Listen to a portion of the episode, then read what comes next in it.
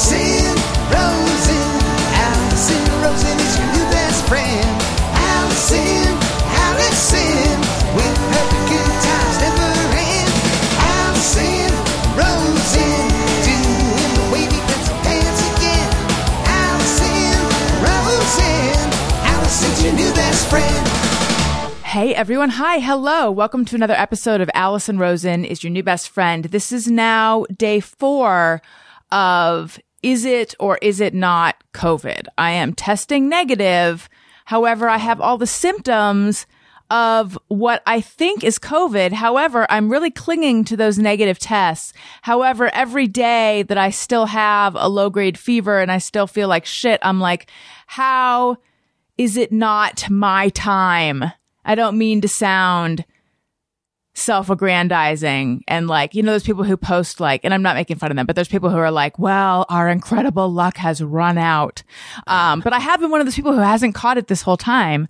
Although I, I don't feel like I was anywhere where for sure I like, oh, for sure I got it at that place. Um, I don't know. Anyway, regardless, I'm sick. I know there's other sicknesses out there that aren't COVID, but this one just seems so COVIDy. But I still hope it's not. But anyway, I feel a little weird. So if anything goes awry today, which it could, I'm gonna blame my whatever germs these are.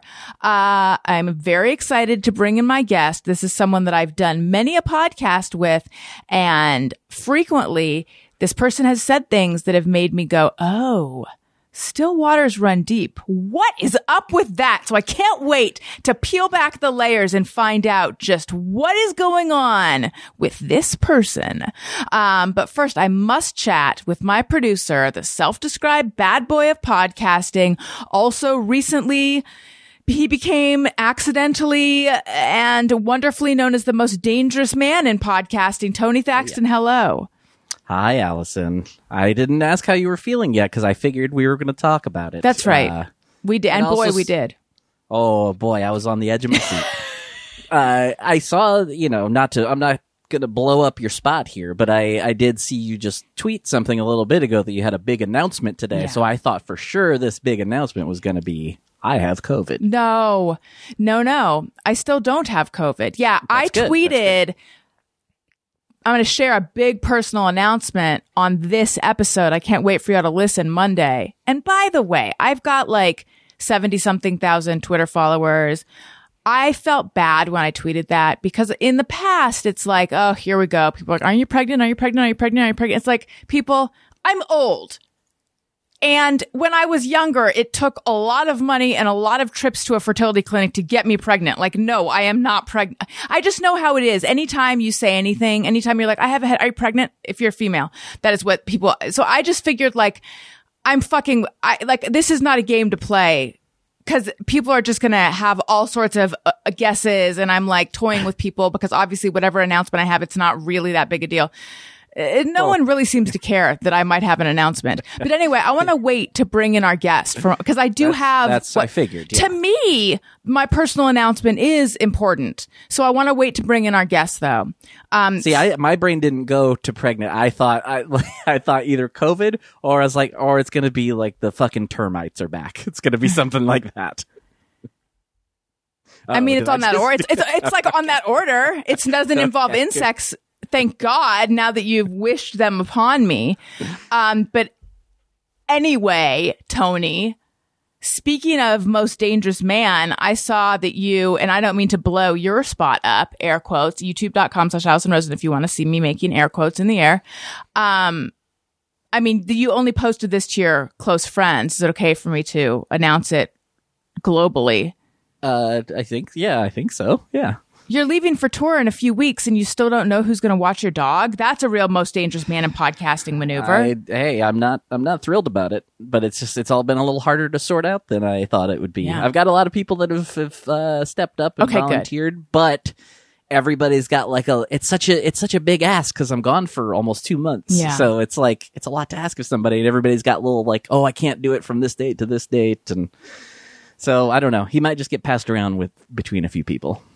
But uh, Mm, I don't know how I feel about this. well, I don't know. I may board him some of the time. It just gets really expensive. I don't mind taking him there because he loves it. He legitimately like if he sees where we are when we get there, he cannot get inside fast enough. Oh, Like, that's he just- cute. He Yeah. loves other dogs so much. So yeah, That's be really all right, sweet. but just not cheap.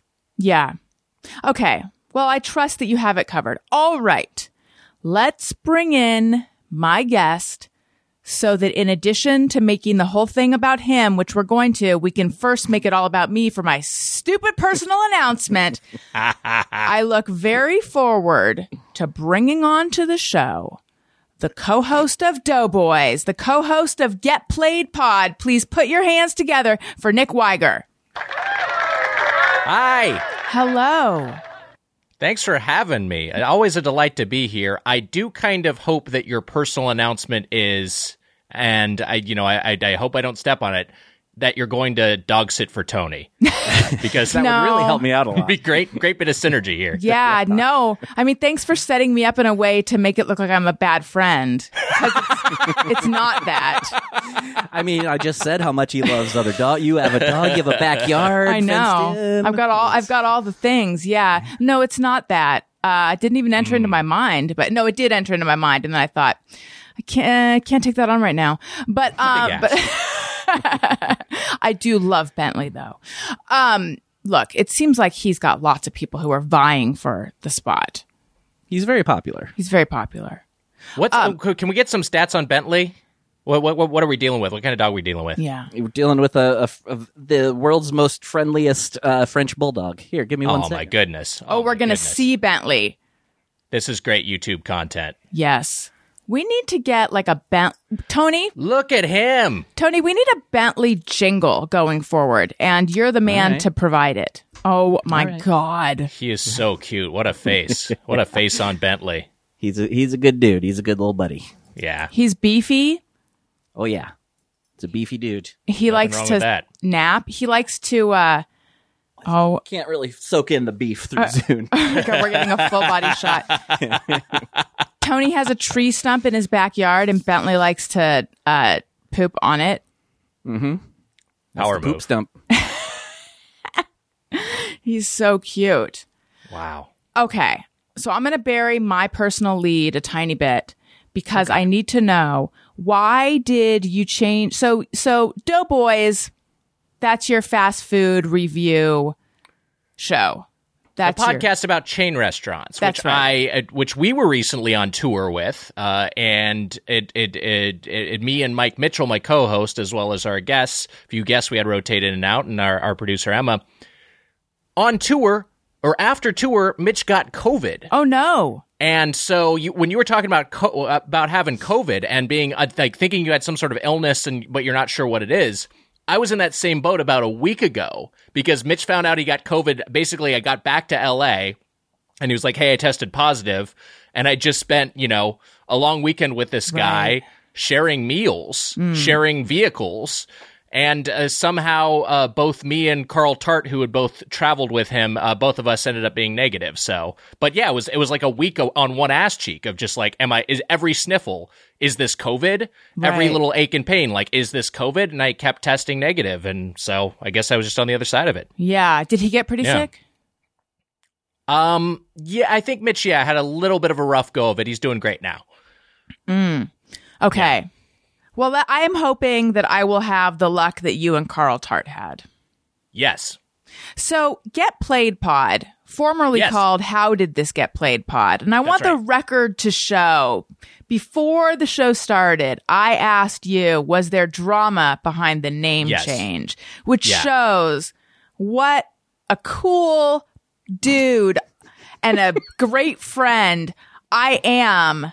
Be- but arguably I've lost my true journalistic chops because really Right. if there was drama behind it that's something I should ask on the show as opposed to finding out ahead of time so as to avoid it on the show. But you said no. So anyway, what happened? How come you guys changed names? Uh, it was basically as simple as, uh, and I appreciate you not wanting to pick at the scab publicly. Um, there, there, there, but there's no scab. The issue is, uh, it, it was we started off as a spin-off of How Did This Get Made, the great movie podcast, Paul Scheer, Jason Mantzoukas, June Diane Raphael. Uh, and we play bad video games and talk about why they sucked. And oh, after doing that for a couple of years, we just kind of realized that that format was exhausting. And there's so much more of a time commitment involved with playing a bad video game uh, to, versus versus watching a bad movie. And additionally, there's also just a lot of times what you can actually say about it is it looks like shit and it's not fun. You know, it's not like there's like there's like a bunch of stuff of uh sometimes there'll be like bad voice acting you can you can drill down or really, you know, uh, like weird uh, like animation uh or strange content. But we overall as we're doing it we're just like I think what people like is just hearing the three of us, uh me and Heather Anne Campbell and Matt Apodaca, uh just talk about video games and the occasional guest and that's what we sort of shifted to. So it's just like a yeah, it's a more it's a much more general format now. It's just get played the video game podcast. Hmm. Did Yeah. you feel like I guess what I'm wondering is do you feel like people really take the name literally? Like get played? Like no, no, like no. I guess what I'm saying is like I think that you could have like changed the format without actually changing. I, I'm not arguing against the name change, Yeah. but like you probably could have altered the format without really changing the name, right? Yeah, I think there's also just like it's a little bit of a mouthful, Right. The whole the full title of the show, and so we're like, oh, we could simplify it, streamline it. We have brand equity and get played, and uh, you know our social media was already get played, Mm-hmm. Right. So Makes sense. so we are just like, yeah, let's let's let's just let's do that, and it also kind of tied in with our overall like rethink of the podcast. Mm-hmm. It's just sort of like, okay, well, hey, it, it, it feels like a uh, a semi fresh start from from what we'd been doing. Uh, so yeah, it, it Yeah. made sense for us. What's been the reaction? Outrage. Can you even show your face Fur- in public? Raw fury, yeah. Getting egged everywhere I go. Uh, no, it's uh, everyone. Uh, yeah, people are happy with it. I mean, it, like it, it's the people who listen to the show like the show for what it is, and it, and that was part of the feedback we kept getting. Is just like we just like hearing you guys talk about video games. Mm-hmm. So we're like, well, why make this harder on ourselves? Uh, you know, having to play some 3DO exclusive uh, licensed game about managing a hotel. uh, you know, it's like like why are we doing this to ourselves when we could instead just be playing games that we like and that we're going to play anyway and talking about those and Right. the audience likes it just as much. So Right. That makes Yeah. sense. All right. Now, before we begin peeling back the Nick Wiger Lagers, Lagers? The Nick Wiger Lagers gonna My get bottomless by personal- the time this is over. announcement. Tony, do you have Yes. a drum roll? Uh, I do. Didn't know we were getting to this already. Uh, uh, yeah, here we go. drum roll needs a needs a drum roll. Right? All right, ready? This, the, the, Yes. You gotta, you gotta, you gotta time this right because there's this. Uh, the only drum roll I have has this that like fanfare at the end. So make this, make this count. Okay, I am. I just got to check my Twitter again just to see if anyone has reacted to me saying that I have a personal announcement. Again, I don't think they have. I, Twitter is just not what it used to be, or mine at least isn't. Not it? at all. No, it, it's not a, in general. someone okay here's something where someone seems they seem scared you said oh To- tony replied he said uh-oh Yeah, 'cause I oh man you finally took it up the butt sigh um yay uh that's okay so there's been some reaction but it's not uh it's not the you know worldwide response that i feel this Sure. deserves yeah. it'll really All right, roll here- in over the weekend okay here we go i'm ready Here we go.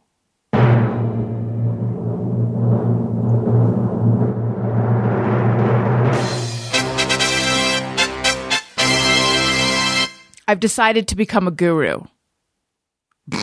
Wow. Thank you. I've decided that both personally and professionally, it's the right move. Because Right. personally, I'm a very indecisive person. Uh, there's a lot of persons in, in that sentence. And so if I moved into the guru space, I would be forced to be decisive. Like I was just thinking about it. If I, if I may share my very, I'm embarrassed about this direction that my life is going, but I was listening to, do you guys know who Glennon Doyle is?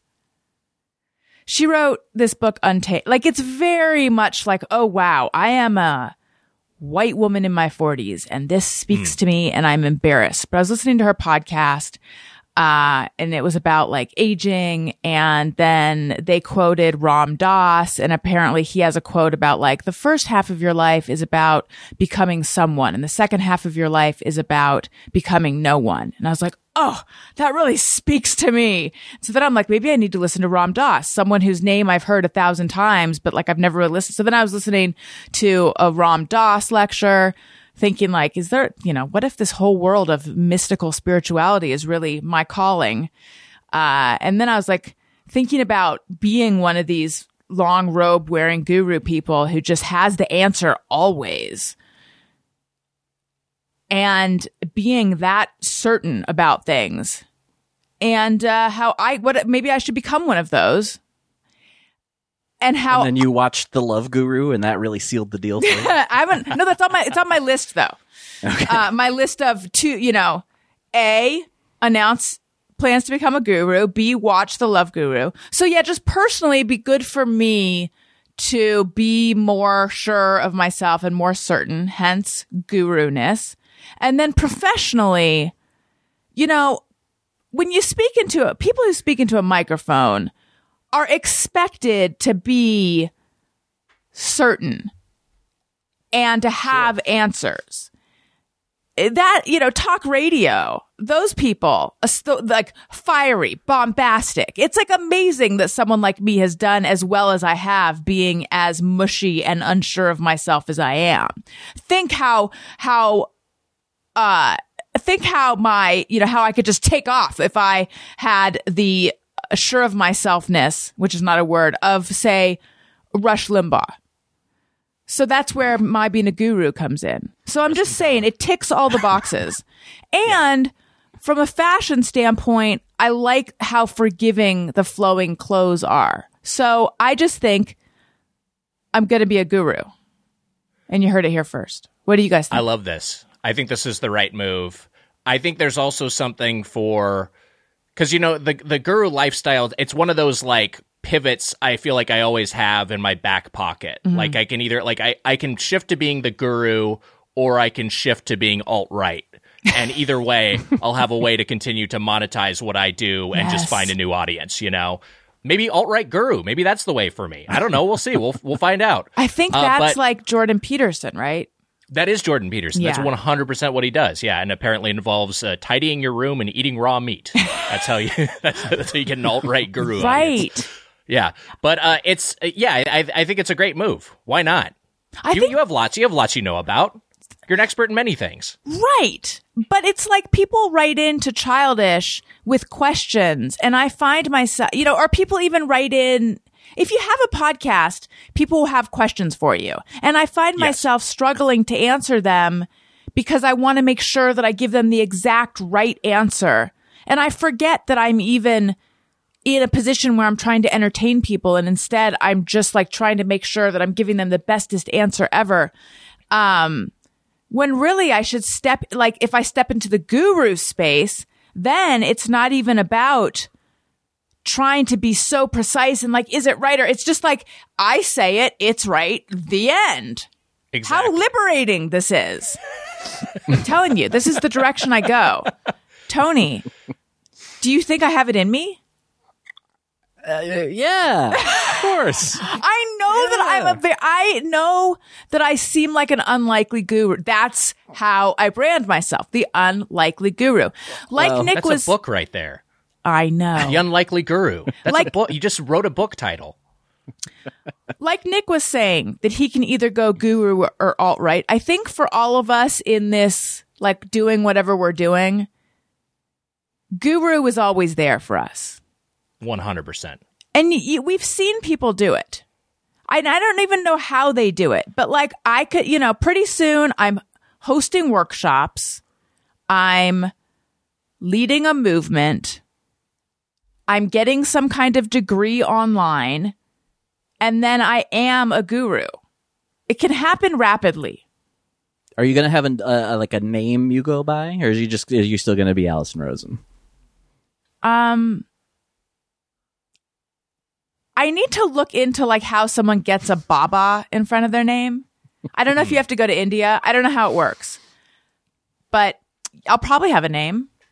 All right. Well, I look forward to getting home from tour to the new Allison. I don't know if it's going to happen that fast. but anyway, I'm okay. counting on it. So, Nick, how uh, was the tour aside from the way it ended with COVID for one of you? It was nice. You know, we had a nice time. It it's it's. I don't know. We've just uh, uh, uh, what's happened with the world is that we've all just accepted that things aren't going to improve, right? I feel like that's just like every crisis. It's just like okay, well, things are worse now, and that's just how it's gonna. That's our new baseline, mm-hmm. and so that's that's how travel feels now. It's just like it feels extra. It it, it feels uh, you know more disgusting. It feels more crowded. It's more expensive and you know people are are in a shittier mood and that's just the world now. That's just we'll look back on this with fondness after the next crisis uh, because that's that's that's how things progress. But it's uh, but yeah it was fine. The actual the actual travel was not great uh, but going to cities and, and getting to see people is is delightful. Have you done much uh, uh, like, like the, the live podcast show? Have you you had a, a show in front of an audience with all your podcast listeners? Yes, I, I haven't toured, but I've done um, a, a a large handful, a small bunch of of shows live. Yeah, Yeah. It's an interesting dynamic because you're doing this you're doing like the show that you always do, but just in front of an audience. So you kind of have to for me it takes me some uh, a few reps like it took it took it took us doing a few few of these shows in a row for me to be like, "Oh yeah, that's right. You can just have the rhythm of conversation with people watching it." I and that's what they want to see for some reason, but I feel very self-conscious about it. Well, that's my thing, and that's why Yeah. it's challenging for me. Is that I'm always like, well, first of all, I have the two different versions of my show, and then I I try to figure out like, is it enough, or do I need to add more? You know, like one year, it, it in sort of a self conscious, jokey way, I hired a choreographer. It was Sketchfest, and I like hired a choreographer to teach me dances. So I like you know performed a dance to to some songs, and I because. I was like, I feel like just my show is not enough, so I want to go like over the top. Um, because I always feel like I need to make it a performance. So yeah, it's a we- it, the it, tran- translating the podcast to a live show for me is can be a challenge. It's it feels strange mm-hmm. and that's always the thing of of because yeah we'll we'll we'll you know we'll have maybe a little musical number or something that we'll toss in every other show or so. You we'll, we'll do a little something that with a little bit of pizzazz to make it more of a performance. But by and large we're doing 90% just what we do in a studio Yeah. just in front of an audience. And it is it's people i guess that's what they want to see Right. because they've been listening they listen to your show or they listen to uh, you know uh, to my show or Tony's show or, or or whatever podcast they're are, are in their rotation they're listening to that every week and it's just part of their life and so they just want to see They the just people see who it. do the show doing the show Totally. yeah yeah Totally. So, uh, what ended up winning the, uh, oh my God, gigantic brain fart? I'm blaming the COVID or is it not COVID? Uh, the, You're, the, you're fine. Yeah, it's it's a it's we're talking about the uh, the you were on a, you were on a fairly recent episode back I in March. off. We were doing our our that's right, Munch Madness Yes. 2022, the Tournament of Champions, and we were going through uh, sandwiches. We did our Yes. sandwich tournament. and I was on Jersey Um, Mike's versus Philly something. Yes, versus it was Charley's Philly Steaks. That's right. Which is a pretty large chain uh, that's mostly in malls. And you helped crown the ultimate champion because Jersey Mike's came away with the uh, the Dave Thomas Cup at the, the end of the day. Yeah. Oh my God. Yeah. Get I, out. I I was a little I was a little disappointed because I was personally rooting for Arby's. Arby's made it to the finale, but Arby's did not get over the hump. Mm. And did Uh, you the the Mitch and, and our guests voted for Jersey Mike's. Did you send a hoagie to Rogie? Uh, yeah, we were going to, and then Mitch got COVID. So, like, that's dangerous. Um. Okay, so Nick, Mm-hmm. uh, tell me about your childhood. Wow. Um, I know. I just I just went there. I'm I'm from I like you. I'm I'm from Southern California. I've lived my entire life in SoCal. I grew up in uh, in uh, Lakewood, California, which is a, a suburban part of Long Beach, California. And yeah, I've just I've never left. I've been in LA County my entire life. So yeah, I was I was there as a kid. Uh, me and my older brother Nate and my parents, and living a living a two bedroom suburban life. You know, having a having a nice time. Eventually, it became a three bedroom house. Got a little expansion, a little extension, which was fancy. Addition, that's what they call it in home in home building terms, right? You get a little addition to your You- Yeah, house. Yeah, so. They built on. They built on. They added an extra room. Uh, they added a master uh, a bedroom for my parents. So yeah, it's a nice little. I, I don't know what uh, my it, it was. It was a it was a childhood. So when they built when they built on, Yeah, did they just make their room bigger or was there like a did they what happened to their old room? I need more details about the Yes. expanding. This happened when I was a child, and my memory of it is that there was a there was a bedroom that my brother was in. Uh, maybe my brother was sharing with me. I was I was pretty young, and then they they took that room and that w- that eventually became a home office. They built onto the other side of that and built an entirely new, like going into the backyard uh, uh, of of the property. They built a, uh, a a a master bedroom there, a master suite. And so that's that became my parents' room. My brother's old room became a home office, and then I moved into. I guess my brother and I were in the what used to be the the master bedroom. What used to be my parents' bedroom. So you so you and your brother still shared a room? No, we didn't share a room. Oh. We had like a, I think that got either that got carved up Got it. or yeah, something happened. I, again, I'm I'm I'm I'm a little hazy on the details because I was I was young, but like I think that either my brother's old room was the either there was a nursery, maybe it was a three bedroom, and then the guy I, I don't I don't really remember, really remember, or they added a wall. Uh, but yeah, me and my brother had had separate bedrooms. Yeah. Um when I was 8, I think, and my sister was 4, my parents, we used to have they used to have like gross shag carpeting throughout the whole house. I don't think shag carpeting is gross. It's just the condition that it was in when we moved into the house was gross. So they had that pulled up and they put in hardwood flooring. And so while that was happening, we all lived in my parents' bedroom. Like they pulled the couches into their room. We were all sleeping in there, which I thought was very fun. For me, it, and like to get to the kitchen, you had to like go out. It was just like, oh, we were all camping out in their room and you had to like go out around and, you know, was, uh, just a totally different way of living.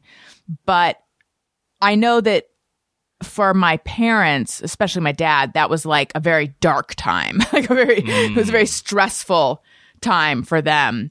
Um, do you recall? And I know that when there's construction going on in a home, that is a very stressful time. Was it stressful for you, or do you remember it being stressful for them?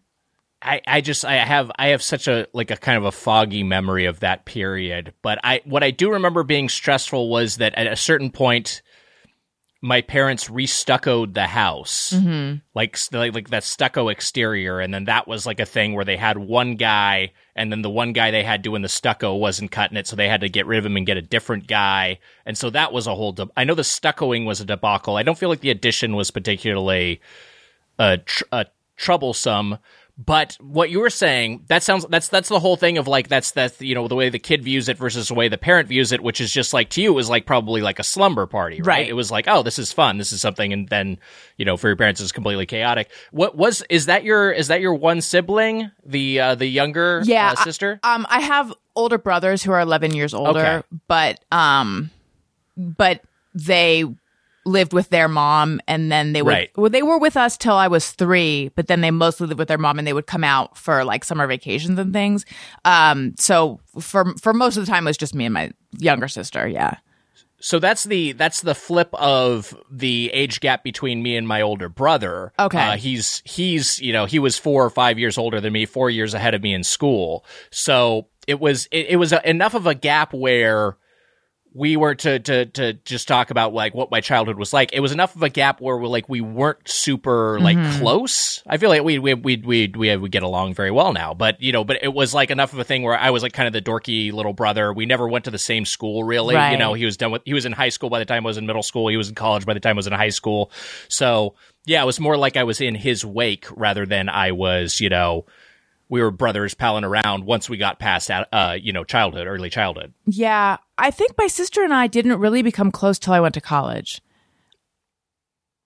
I feel like that's kind of that's probably common with that sort of age gap. Mm-hmm. You know, yeah, it's just a similar sort of thing. We didn't really start talking a lot until until we were you know in, in adulthood. Right. You guys are close Yeah. now, though. I think so. Yeah. Wait. Oh, he's the alpha brother, right?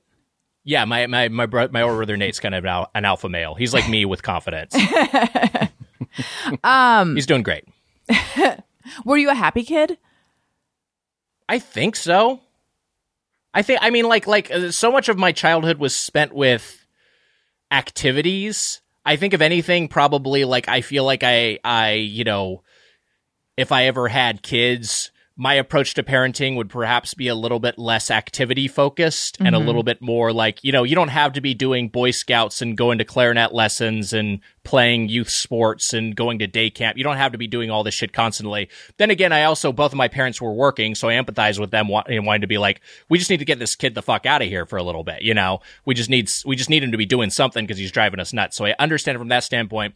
But I do feel like, yeah, I, I was, like definitely m- the most fun I had was like playing video games. And I mm-hmm. wish I had more time to play video games as a kid instead of constantly being like, you know, prepping for something. So you were in activities like all the time.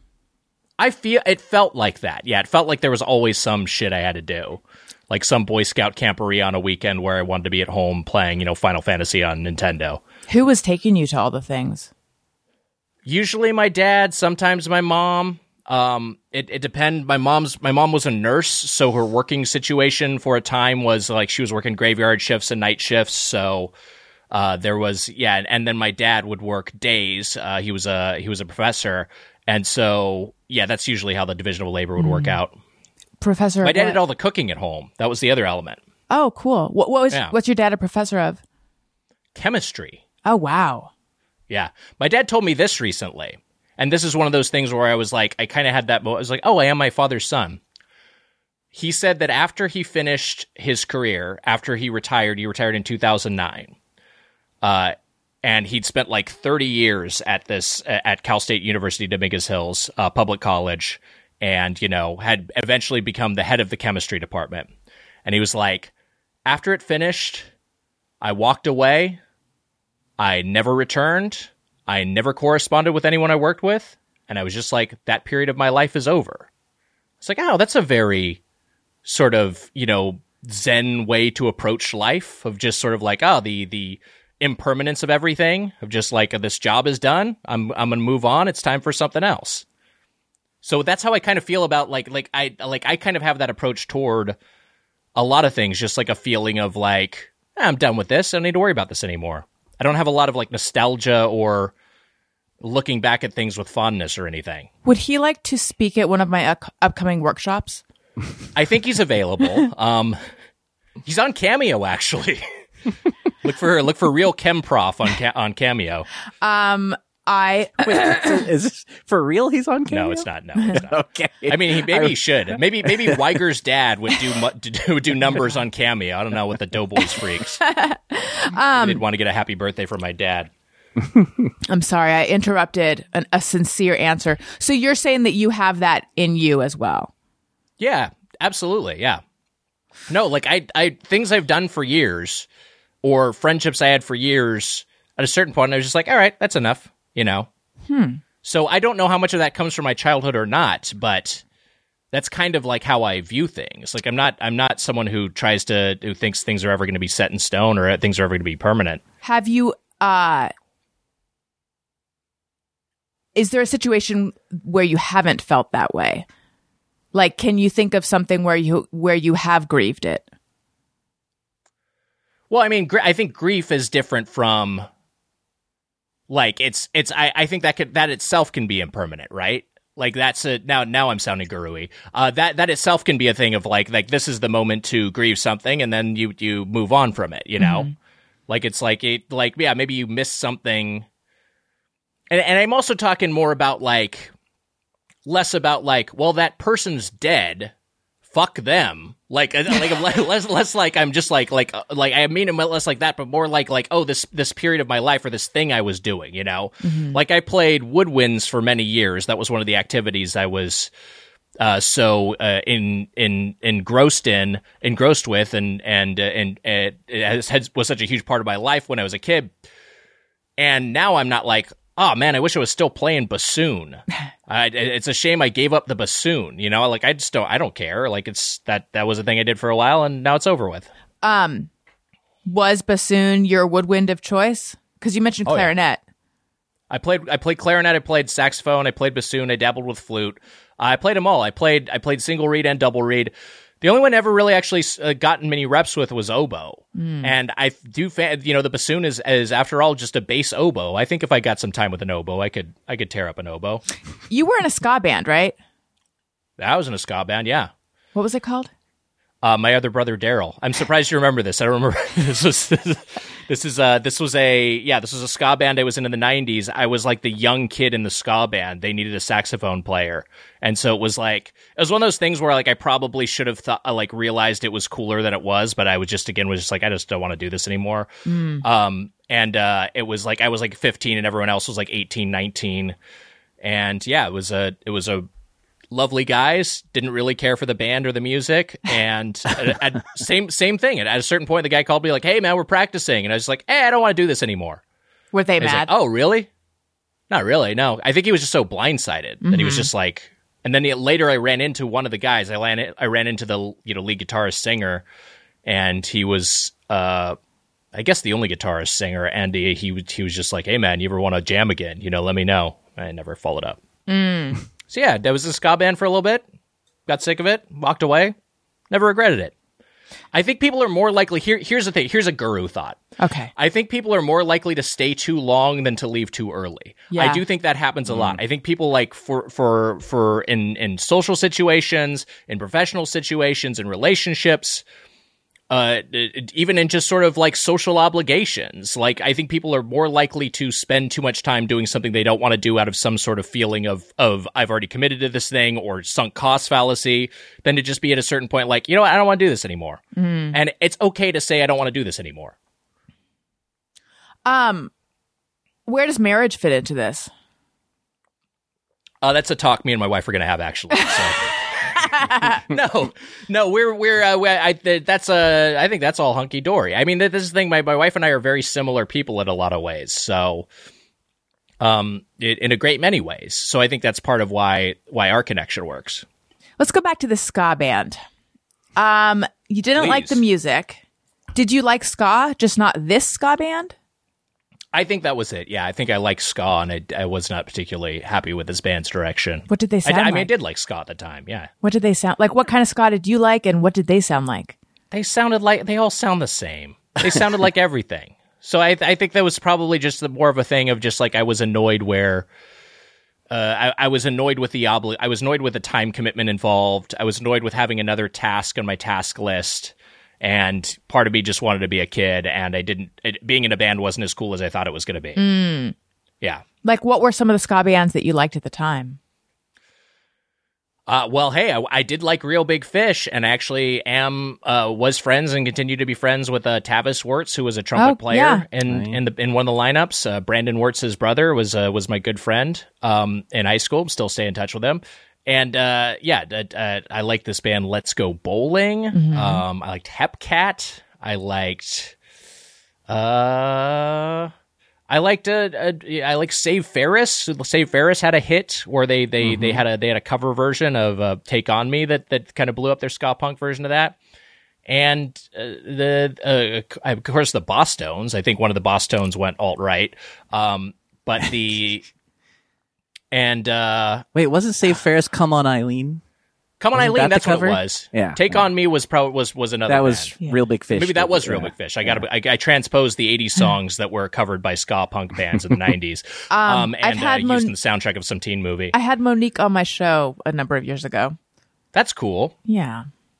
And uh, with uh, of, of course, the, the big one I was thinking of was uh, No Doubt. Oh, yeah. No Doubt had had ska roots. And there, they, I had an album of theirs that was very ska, and then Tragic Kingdom comes out, and I was like, oh, they changed their sound Mm-hmm. because it still has that ska, those ska elements, but it's not like you know the blaring horns that they had in the, the earlier days." Right. Yeah. Nice. Um, yeah. All right, you've passed the ska quiz that you didn't know you were receiving. um, interesting. Okay, but I'm just wondering, like, have you ever gotten dumped? Well, have you ever gotten? Du- I, there's more to that question, but have you ever gotten dumped, or are you the dumper? No, I've been dumped. But I mean, like this is like this is like teen romance, Right. This is like you know that sort of stuff. So it's a it's a different sort of different sort of vibe. But yeah, I've been dumped. I've I've, I've been I've been down in the dumps. Yeah. Well, that was going to be my question. Like, how did you take it? Were you as um as accepting of the impermanence of things as uh the guru side of you? I think that's a characteristic that's evolved over time because I think as a kid I was a little bit more mercurial, a little bit more emotional, and I think I become more even and more stoic as I've aged. Uh, but yeah, I definitely had. eh, Hey, I can still get up in my feelings. I could still be. I could still be hurt by something. You Right. know, I'm not made of stone. Mm-hmm. Yeah.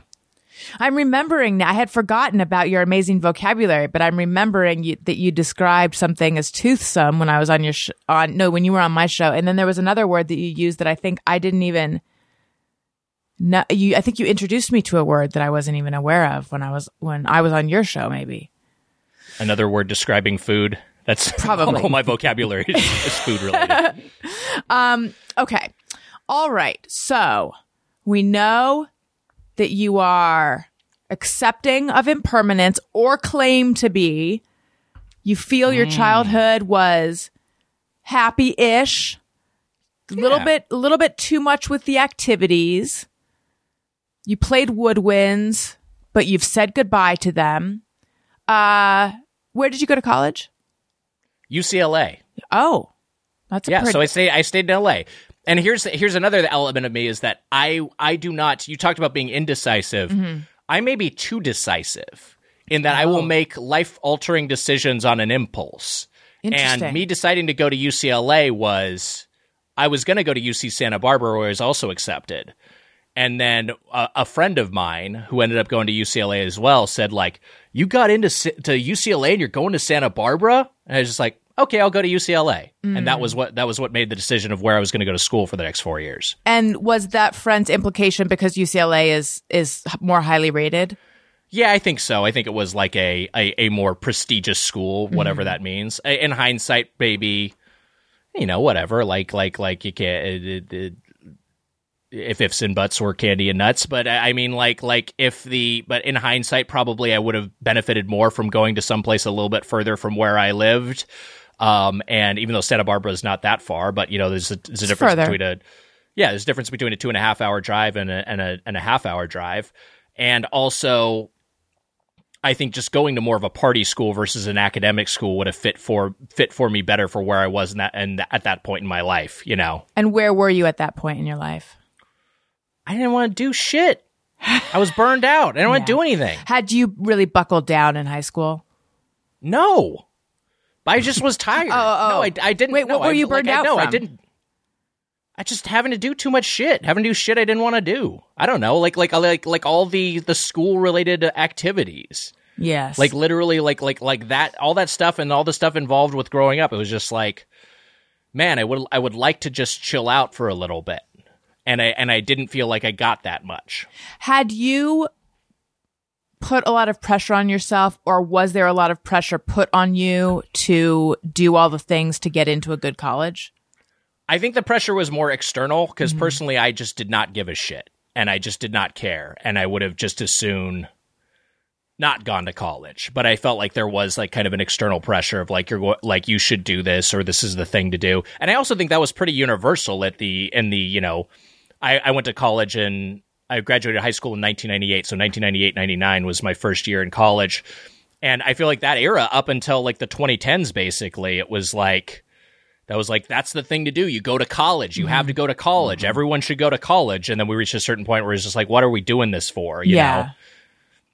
Yeah. Um, oh, yeah. I mean, but I think there were certain people for whom maybe it wasn't like that, but there Sure. certainly was this huge awareness of like every dis- you know for a period of time in high school like so many of the decisions you make about your extracurriculars are because it'll look good it'll appear this way on your application or to, you know colleges like to see this or they like to see this or you know you I didn't but I know my mom wanted me to go like every kid in or so many kids in my high school went to like college counselors or and they Yeah. took prep courses and like I refused to do that and I actually still was able to go to the college I wanted uh which I think I'm bragging when I mention that Hell yeah.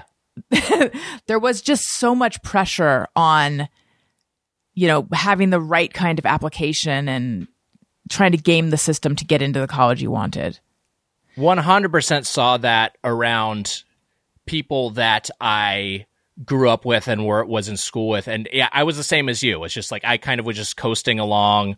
I you know I I would characterize myself as as certainly an underachiever.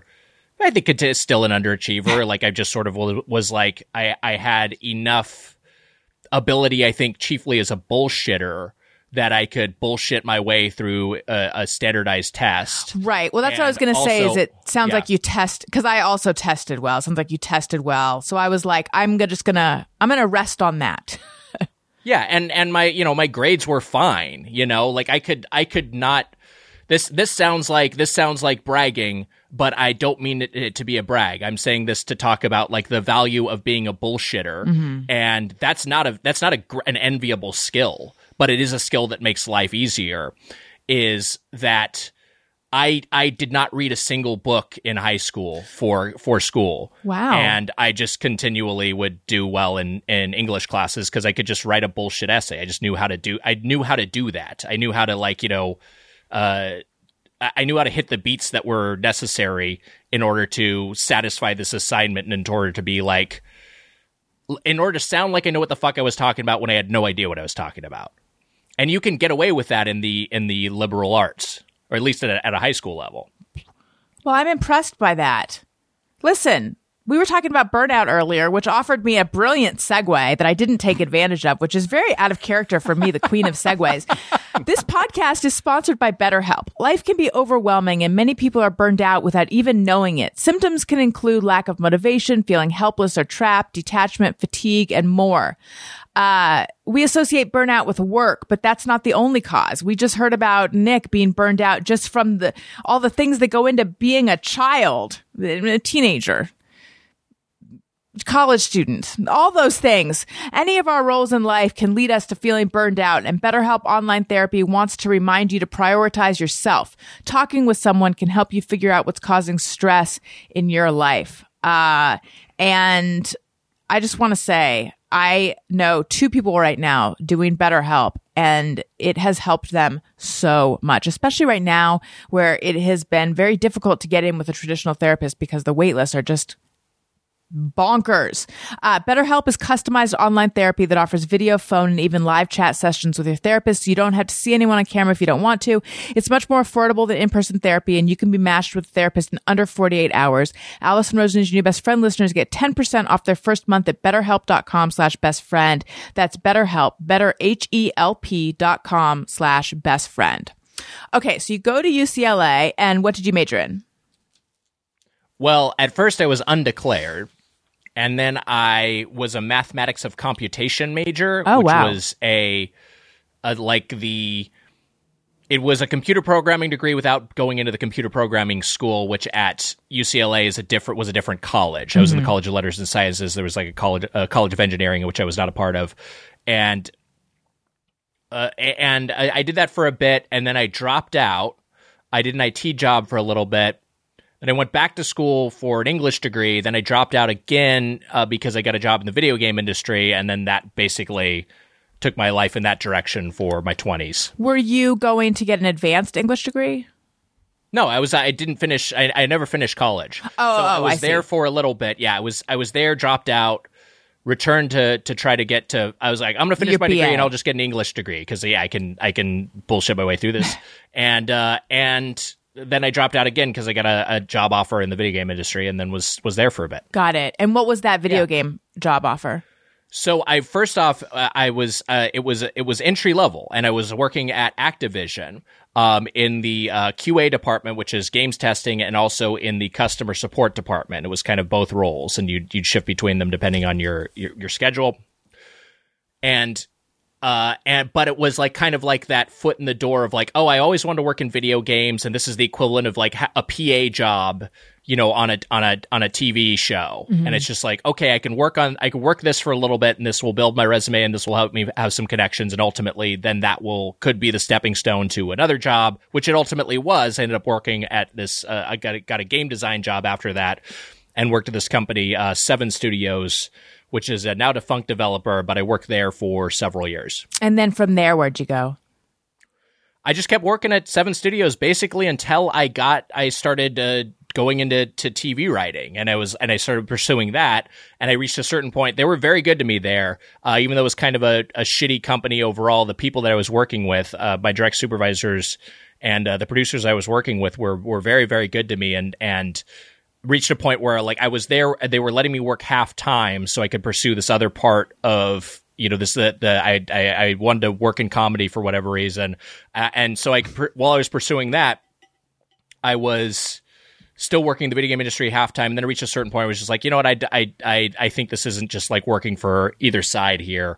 And so then I eventually went through a little period of unemployment, but but eventually was able to start uh start working in TV. What made you want to go into TV or comedy? I don't know. I think it was the same. I think it was honestly I shouldn't have left the video game industry. But then also like look like if I if I am looking at regrets, that's a thing where I'm like like like probably that was the that was a, that would have been better a, a better industry to stick with. It might have been a better fit for my skill set. It, it more accurately tracked with my passions. But I think if I hadn't pursued this, I would have been still thinking about it. You know what I mean? So, um, so I think that that ultimately that the, the both things came from the same thing of like I always wanted to rip- make video games. I I got in the industry. I worked on some very bad video games and kind of got disillusioned with it. And then I was like, ah, I always wanted to write TV. Why don't I pursue that? Uh, got into TV writing. Uh, worked on some really bad TV shows and got disillusioned with that. And now I got a, a couple of bad podcasts. I didn't know you were disillusioned with with your TV career. I think it's impossible not to get disillusioned with anything once you start doing it for long enough, right? Like even something you like. I think you reach a certain point, you're like, all right, that's enough. You know? Yeah, I, yeah. I mean, I think you're probably right. So the TV stuff you did, you were on Earth to Ned, right? Yeah, Disney Plus show. Yeah. Wait, okay, so you did fun. Earth to Ned. You also did. You were on at midnight, right? Yeah, I worked on at midnight for for many years. That's that's still probably my favorite job I've ever had of any kind. And- uh, just uh, we we still the, the writers' room for that show still keeps in touch. It was a combination of it was a relatively small amount of work that you had to do every day. Like you basically had to get in. The worst part about that job is that you had to get in early because because the show taped it at three p.m. So you had to get in at like seven or eight. Um, but at, but then you were there. I was there with with the the you know a, writing staff that was were the funniest, kindest people I've ever you know uh, uh, uh, worked on the same floor with, uh, worked in the same field with, and uh, yeah, that we all still ta- stay uh, keep in touch. We have a text thread that's still going strong, like five years after cancellation. Um, my cancellation, I mean, uh, not the shows. but uh, they, yeah, we, we still we're still keeping in touch, and and it's it's so uh, yeah, they they they were delightful people, and it was one of those things where that show is maybe not a show I would necessarily w- like watch. You know, it's just not. It's not for. It wasn't necessarily for my taste level. Just like as a show, is the kind of thing I'd watch, and it's also not the kind of thing where I'd be like, like, oh, I really want to watch write for this show. But your job is so much just about the people you work with. You know, Right. um, the people you share a, car- uh, a carpet with, and and it's just like they were they were great people, and that's what made that a great job. That's really great. Yeah. What other shows were you on? I know. Didn't you work with Ben Hoffman, Aaron, Jordan on like Uh, I, what's the job I'm thinking of? Info. I, I didn't work with Ben Hoffman. I, know- I, I Oh. but uh, I worked. I've worked with Jordan. If you're thinking about Jordan Morris, I've worked with Jordan Morris on a number of shows. I worked on the show Fuel T. Uh, Fuel TV's The Daily Habit was like my first like TV TV job. That was way back in the day. Oh yeah, uh, Jordan I think was I on that played show. on that show once. It's to- it's entirely possible. I think so, in like 2010, probably. Yeah, yeah. Yeah, Hosted by so. Pat Parnell, uh, former professional inline skater, lovely man. And uh, and that was like a, that was an, another interesting job where that was on an action sports network, Fuel TV. I don't know if it's still around, but mostly what they show is surfing videos and skateboard videos, and then they had a uh, and they had a late night talk show that I that I wrote for for a bit that got, that got canceled. Uh, I wrote on uh, Comedy Bang Bang. I wrote on um, uh, I Love You America with Sarah Silverman. Oh, cool. Uh, and I wrote on uh, NTSF:SD:SUV, which was an Adult Swim show. oh, yeah. yeah. I don't know, a bunch of shit. That's quite a resume. Okay, I'm Yeah, thinking you of a different. So, wait, did you ever work with Aaron Gibson?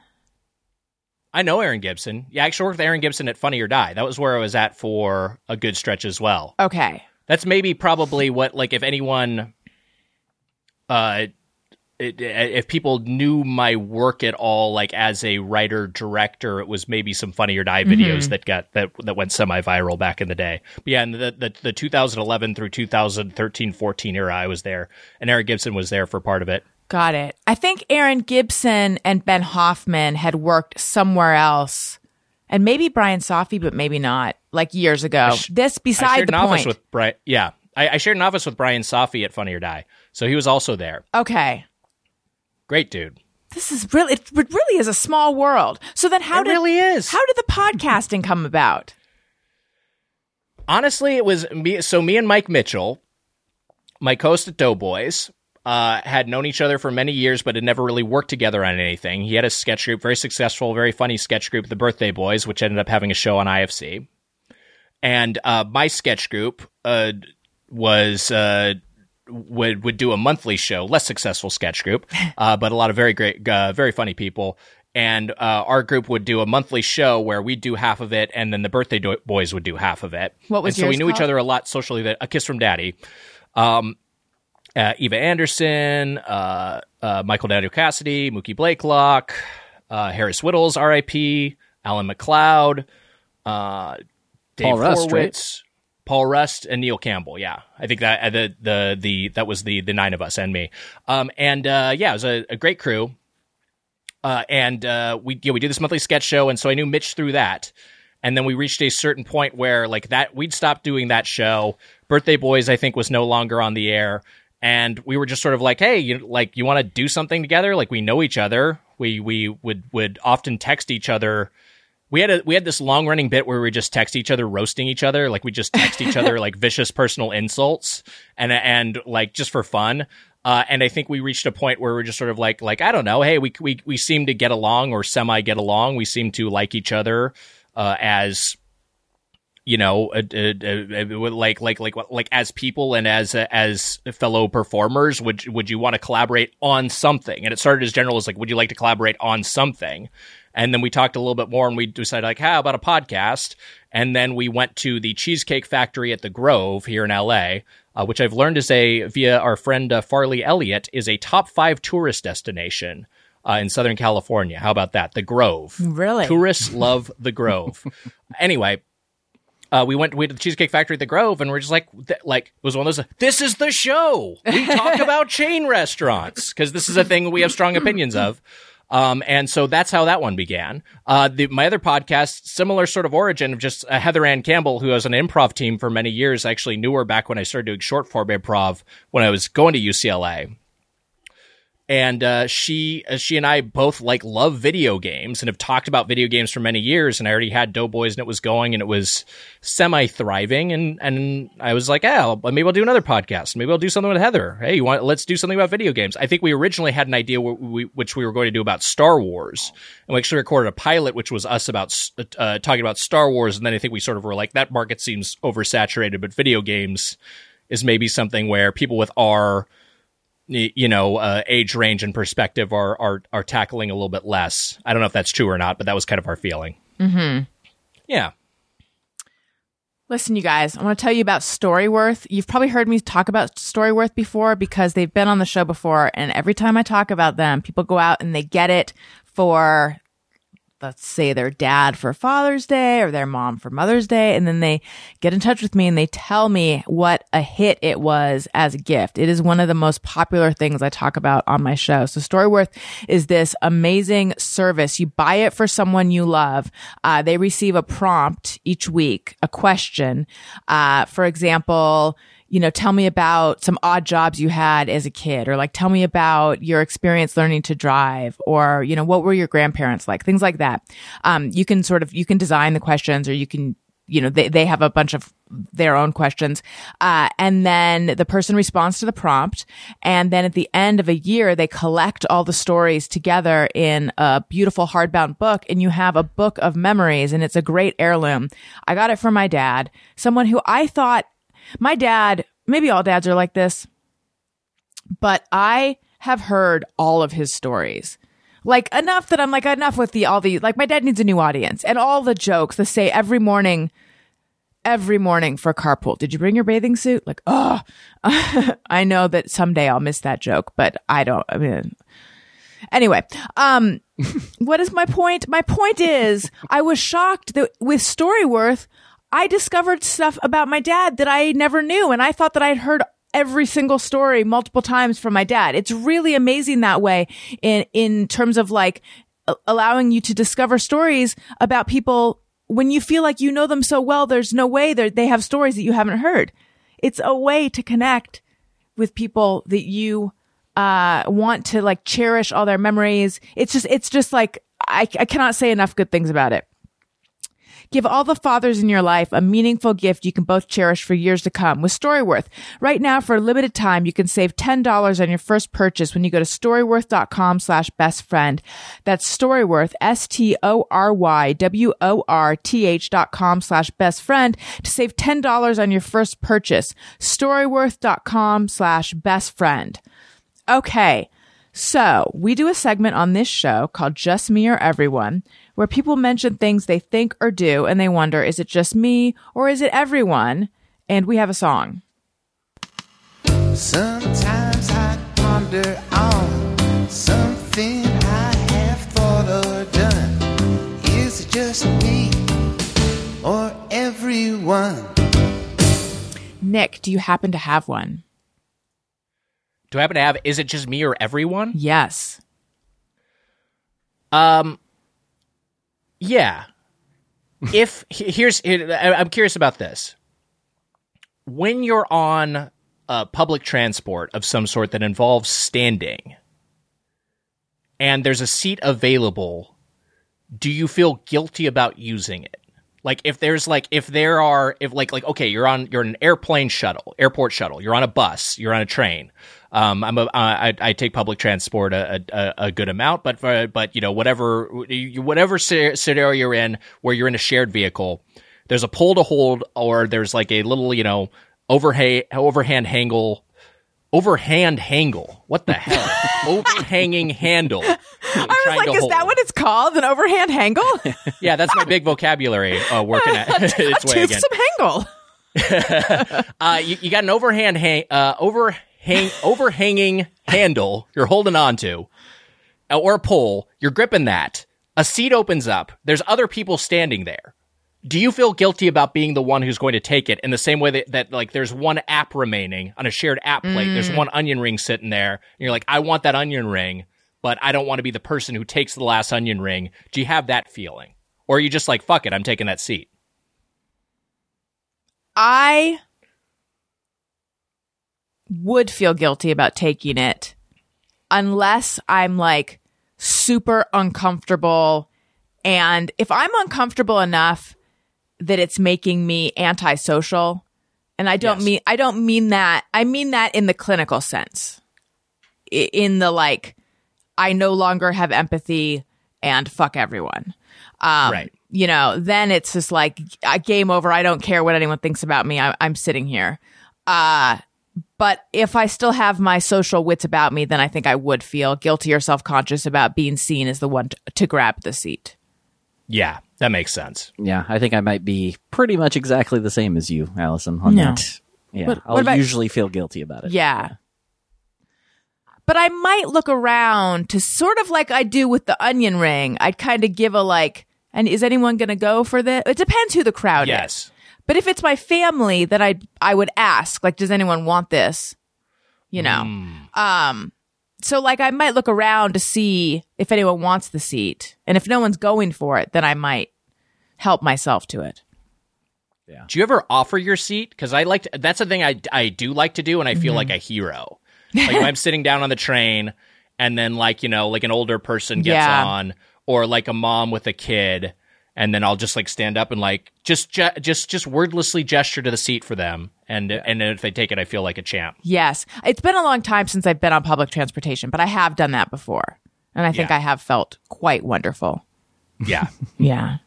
I do that remember reminds one me of a good person. Yeah, I remember one time uh when I was I was single and sort of I was single and I was underemployed and I was and I've told this story before I wrote about it or something but I was in this is many years ago I was in Trader Joe's in Brooklyn and um a, a shorter old lady asked if I could help her reach uh, some vegetable that was up high or something and I did and it made me feel so useful. I was like, Do you need help with anything else? And she said no, but I was disappointed because I was kind of like, I would like to be her personal shopper for this entire grocery store trip because it gave me such a, a purpose. Hmm. Yeah, the feeling of helping others is like like oh yeah, I should do this more often. It can be mm-hmm. it can feel like a very selfish thing. Yeah, especially if mm-hmm. you're kind of because that I had been feeling sort of at sea at that point in my life. All right, we have some questions that uh, listeners have sent in on Patreon. I'm on Patreon. Patreon.com slash Allison Rosen is where you go for all the Patreon fun, bonus episodes, videos of the Thursday show. There's a level where you can text me and I'll text you back. That's right. The people at the texting level, they heard about my COVID or is it not COVID way before you did. Um, maybe not way before, but I mean before. Uh, what else do? Oh, you can send in questions for the guests. You can see pictures, outtakes of pictures of ep- for episode promos, things like that. It's uh, so much access to me. You'll beg me to leave you alone, and if you subscribe for. And I just did a bonus episode with Betsy Sudaro. She's delightful. If you subscribe for a year, you get two free months, 12 months for the price of 10. That's a good deal. Okay. Here comes some questions. I think we have a song. When we ask, they send them in. They're wondering how you have been. So thanks so much for answering these questions from our fans. All right. Grant Erickson says, What was the most unique, parentheses, good, bad, weird gift you've ever received from a fan of either podcast? We've gotten mystery jars. Which I'm just always like, I don't get. We don't need the a mis. Please don't send us a mystery jar. but we've got we got mystery jars before, and Mitch insisted on drinking the contents, and I said, "Do not drink. Can we? Can you just not drink the mystery jar?" And he's like, "The person who sent it in said it's okay." I was like, "Well, yeah, they're going to say that." uh, anyway, he drank the mystery jar, and I did not. This was several years ago, but maybe it's related to him having COVID and me having not. Maybe. me not having it. What did Who he- knows? What did he say it tasted like? I don't remember. I think it was honestly just some normal beverage, so maybe he was right. Now, see, I feel like the next question, I feel like this was the answer to the next. Well, no, maybe not. Stephanie Piccioni said, Oh, damn it. Stephanie has written in and told me how to pronounce her last name, and I know that I just butchered it because it's spelled like Piccioni. Because I always want to pronounce people's names right, but I know that I said it wrong. Stephanie, rewrite in, please. Because I know, anyway, okay. Stephanie says, What's the dumbest thing you've ever eaten? By which I mean something you looked at and go, This could be the end, or realized in retrospect could have done serious damage. Have you had fugu? Fugu. That's blowfish. Oh yes, yes. I've not had the fugu. Um, yeah, boy, thing that I do honestly think of sushi related though. Like I overordered sushi. This was when me, me and my wife were dating very early on, and I overordered sushi just for like the, the both of us, and there was so much left, and I felt like I I hate wasting food so much. That's like a you know generations removed depression era uh attribute that was just hammered into me growing up It's just like don't waste food and so i ate so much sushi just of all sorts just sort of like a you know like a sampler sort of uh uh platter and yeah just that's that's the the the, the bloated sushi feeling i remember Ugh. just feeling so disgusted there there's a the in the hulk hogan sex video one of the things that's lesser commented on is that he's so full and he's talking about how he's he had a huge sushi lunch and he was not expecting to have sex and he felt like a pig. Just like, oh, I'm so full, feel disgusting. But that's how I felt at that moment. How did you and your wife meet? We went to high school together, but we did not really talk at all. And then after college, we reconnected at a friend's birthday party, mutual friend's birthday party, and just started talking. And uh, then we were just sort of, you know, fast friends after that. And then more than friends. Um, okay. Maureen Bosduman, she has three questions. hmm What's your favorite book? Favorite? Oh, okay. Uh, uh, we're taking one at a time. Favorite Yeah. book? Hmm. I mean, I'm tempted to answer like the Prima strategy guide for Mario Kart 64 if we're talking about like what I spent a lot of time actually reading. Uh, but I'll be a little bit more highbrow than that. I'll say Kurt Vonnegut's Cat's Cradle. I really enjoy. That's a fun book. Or, or you know what? V.S. Naipaul's Half a Life is used to be my old answer, although he ended up being like kind of a piece of shit. So, um, I'm I'm less confident in that answer just because of him as a man. As a heat seeker, what's the spiciest food you've eaten? I had some Reaper tenders today from uh, chicken tendies from from Dave's Hot Chicken. Not the hottest thing I've ever eaten, but definitely one where I was like, "Ooh, this is pretty spicy." This has a this has a this has like what I would characterize as a 9.5 or a 10 level heat intensity. Whoa. But I think the hottest thing I've eaten would have been something from Jitlada, which is a fantastic Thai restaurant here in LA. That's the place I'd hottest food I've ever had too. Yeah, what, what, I, and I'm, I'm trying to remember the specific name of the dish. I said it before once, and then my wife said I said that I, I said it wrong. So I'm not gonna I'm not gonna guess what it was, but I, I remember it being so hot that I had to go into their bathroom and just take handfuls of water and just hold it in my mouth from the sink. But what, what was the? Do you remember the, the spicy dish from Jitlada, uh, Tony? I don't. I it was quite a while ago, but I just Yeah. I, yeah, I just remember because I generally can handle spiciness pretty well, uh, and that too. that surprised me because like normally I can go to uh, yeah like a Thai place and be like if they offer different levels of spiciness, I'll go all the way, and uh, a lot of times places will be like, "Are you sure? I, I can't really handle that," and I I am Yes. Thai, and I'm like, "Yeah, I can handle it," and I did it there, and uh, it was regrettable. Yeah. Yeah, that because also as as someone who who pursues spicy foods, as someone who who likes spicy foods, I'm sure you encounter the thing a lot where you'll get that warning and like I, I've honestly reached a point where when I get the warning, I'm still not even like like okay, Yeah. let's see what you got. You know, Same. like I'm I'm ne- I never think I'm actually going to be blown away by it, which is partly why the, the Reaper tender that I had today from Dave's was like, oh wow, the hottest level at a chain restaurant is actually pretty spicy. I would not be expecting that. Yeah. Yeah. This is going to be a real dumb sounding question.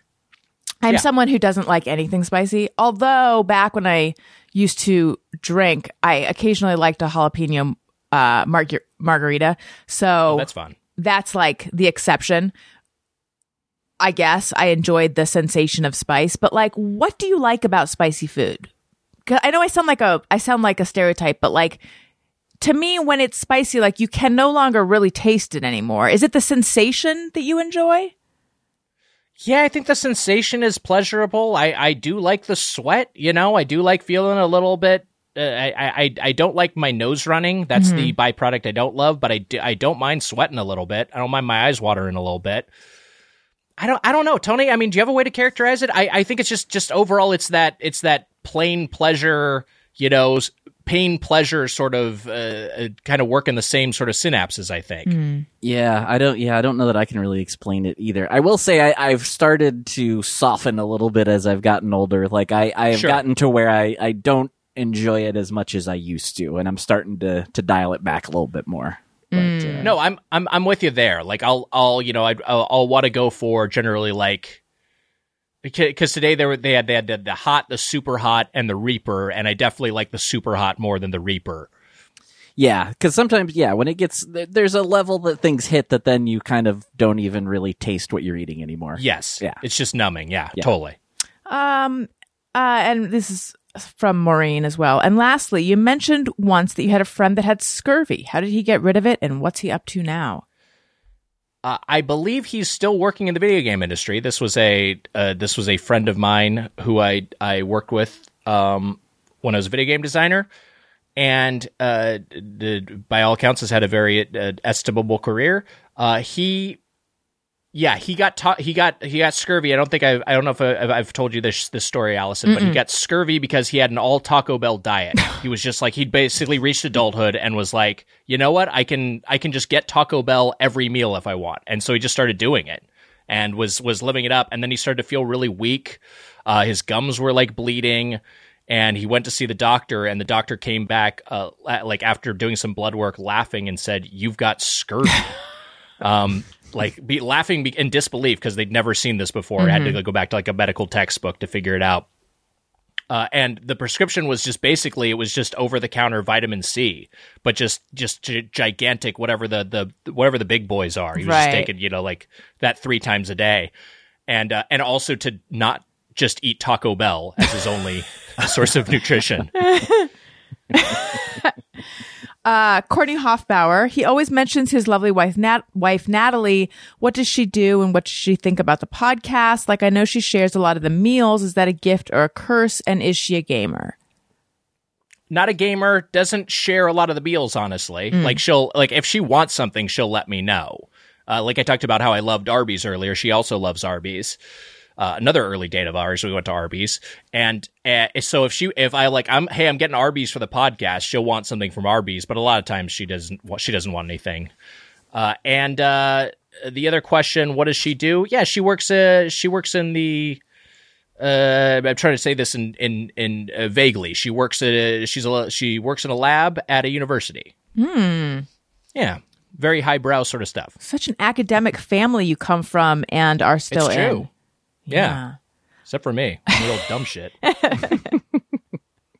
Can I ask a fan question real quick? Please. Uh, no. Hey, Anyway, now. so- yes, of course. Uh, just real quick, and uh, Allison, uh, I don't know if you know this. I doubt- I, I don't would think that you would, but Wiger also shares the love of your new passion of wrestling. Wrestling? Yeah. oh hell yeah. Hell Uh, yeah. and and uh, AEW is uh, in town soon. I, I was just curious if you were going to see them live. I'm hoping to see them at the forum. I don't have tickets yet, uh, but I'm going to procure them. My my buddy Mike Carlson of podcast The Ride is a very like savvy ticket nabber. Like that's just like, and if there's an event, he'll figure out how to get tickets. And so I just kind of like, I I, I put my my trust in him that he's going to figure something out. Nice. I don't know if Yeah, it's on the secondary market or, or through a connection or what, but I think I think Yeah. I'll be going. Are you going? I well, I I wanted to initially. uh, My plans have changed. Like I was supposed to be out of town, and I was so bummed. Uh, so I'm actually gonna go to Vegas next week. Wow. So just for the just for the the only the Wednesday taping, I'm not doing the pay per view or anything like that. But yeah, so I'm gonna go to Vegas. Wait, you're I going to Vegas Vegas, for- for... the wrestling? Yeah, The I wrestling. am. I did that before. I did that with Mike Carlson. I was at the, I think the inaugural Double or Nothing in Oh, wow. Vegas, and it was uh, an absolute blast. That was the one where Moxley appeared. Uh, Mox- Moxley made his debut. Mm-hmm. Yeah. Um, and uh, yeah, I was, I was just like an amazing show. What, what, Yeah. Mm-hmm. what a great reason to go to Vegas to, to see some pro wrestling. Yeah, I'm I'm Yeah. I'm excited about it because I've never never got to see AEW live. So yeah, That's right. That'll be a blast. yeah. Um, Nick, who's your favorite wrestler?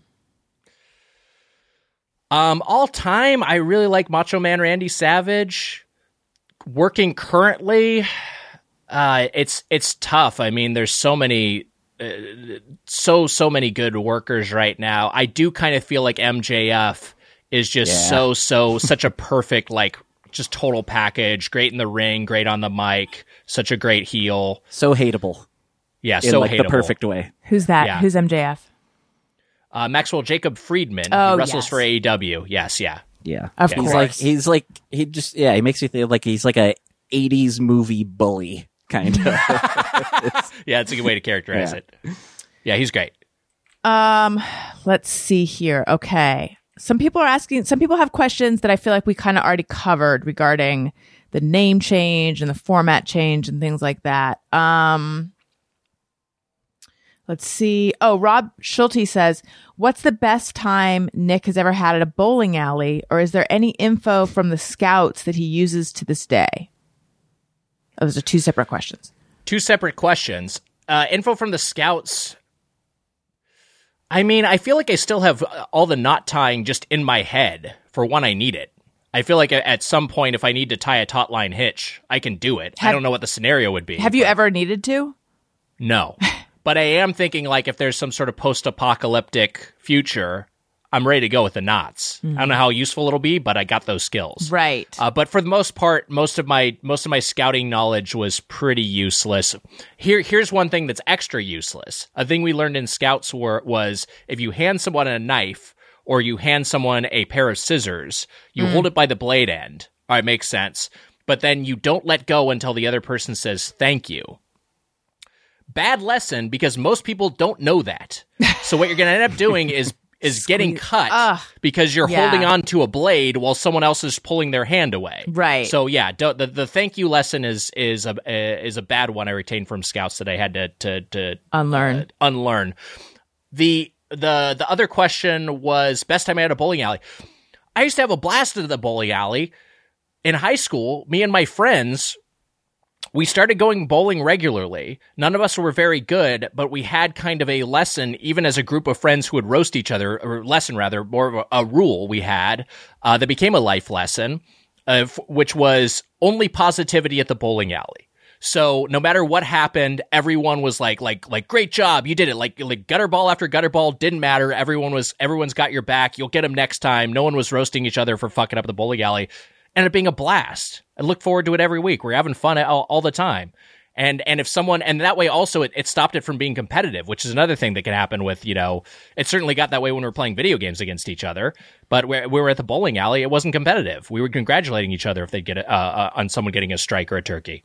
Yeah, it was a fun. Uh, that was a blast. I like that a lot. You know, it's interesting. I my general philosophy is like give space to all feelings and like feelings are important and talk through everything and blah blah blah. But then sometimes I wonder like what you know cuz I was thinking like what if I just instituted, you know, in my marriage like only positivity in the evenings? Like would it be possible to just go through life that way? Sure. What if you could just convince yourself that that's how you do it? I, I do kind of th- think that the more I read and learn about, you know, uh, mindfulness and happiness, that so much of making reality endurable is lying to yourself repeatedly. Yes. So I think there is an element of, yeah, saying that I like something is, or saying that something is good will, you know, just having that feeling, just forcing myself to smile will make this thing uh, less painful. But also, I, but po- the, you know, the, the, there is, there is an element where p- positivity itself can become toxic. Totally. if you're too positive, that can poison your brain in a different way. Yeah, I mean, I, I- think it's sort of situational, like because it depends what you're talking about. If it's just like, ugh, another day of having to like, you know, eh, you know, try to get my kids to go to bed when they don't want to go to bed. You know, it's like that kind of stuff. It it's about your attitude because it's also like a blessing that I have these children. But if it's like actual stuff that truly sucks, you can't positive your way through something that's like truly a problem. So it kind of depends One hundred percent. Yeah, it being limited and situational as it was the bowling alley was it was great because we could have that be like like hey this is kind of our our sanctum where uh you know everyone was super positive about each other but then if we were out of the bowling alley yeah we could still roast each other and give each other shit as needed Right. it worked out yeah Right. Um, Nick, it has been such a delight to have you on the show. Thank you so, so, so much. thanks for having me I I really feel very uncomfortable talking about myself I feel like I drone on and get very boring um and uh and which is why I always try to pivot things uh, uh back onto someone else but uh this was uh this was probably therapeutic in some way so thank you for having me I hope I, I hope I didn't I hope I didn't bore your audience too much I don't think you bored them at all. Uh, Okay, great. listen, you guys.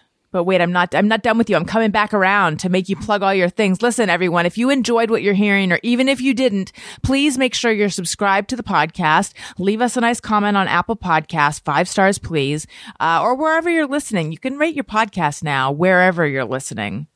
So do that, won't you? It helps out the show. Uh, tell your friends too. And then also listen to my other podcast. Upwardly Weekly comes out on Saturdays and Childish comes out on Wednesdays. Uh, and I already mentioned Patreon and I have a newsletter that, uh, comes out sporadically. The goal was for it to come out regularly, but it's been sporadic, I'd say. AllisonRosen.substack.com. And uh, follow me on social media at Allison Rosen on Twitter and Instagram. Nick, where can everyone find you and what should they be looking out for? check out Get Played, uh, the uh, video game podcast with me, Heather Anne Campbell, and uh, Matt Apodaca. Talking games right now, as of this record, we're in May. We're in the midst of Poke May. We're spending all our episodes about Pokemon. Uh, but then, you know, generally we'll have theme months. We'll have months that we just talked about whatever we're playing recently, uh, and whatever's in the news gaming wise.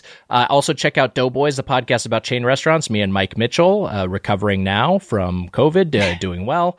And we're, uh, yeah, yeah, we, we go to different chain restaurants. We went to D'Angelo when we were in, in Boston. Uh, we went to Kelly's Roast Beef. We went to Bertucci's. You know, we'll, we'll hit up local spots when we're touring. We'll hit up national spots when we're local. And check check all that out. Listen to all that. And Tony, what about you?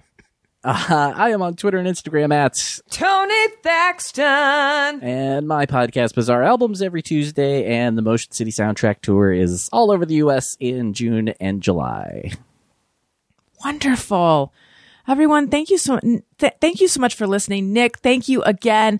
Listeners, thank you for listening. I love you. You matter. Goodbye.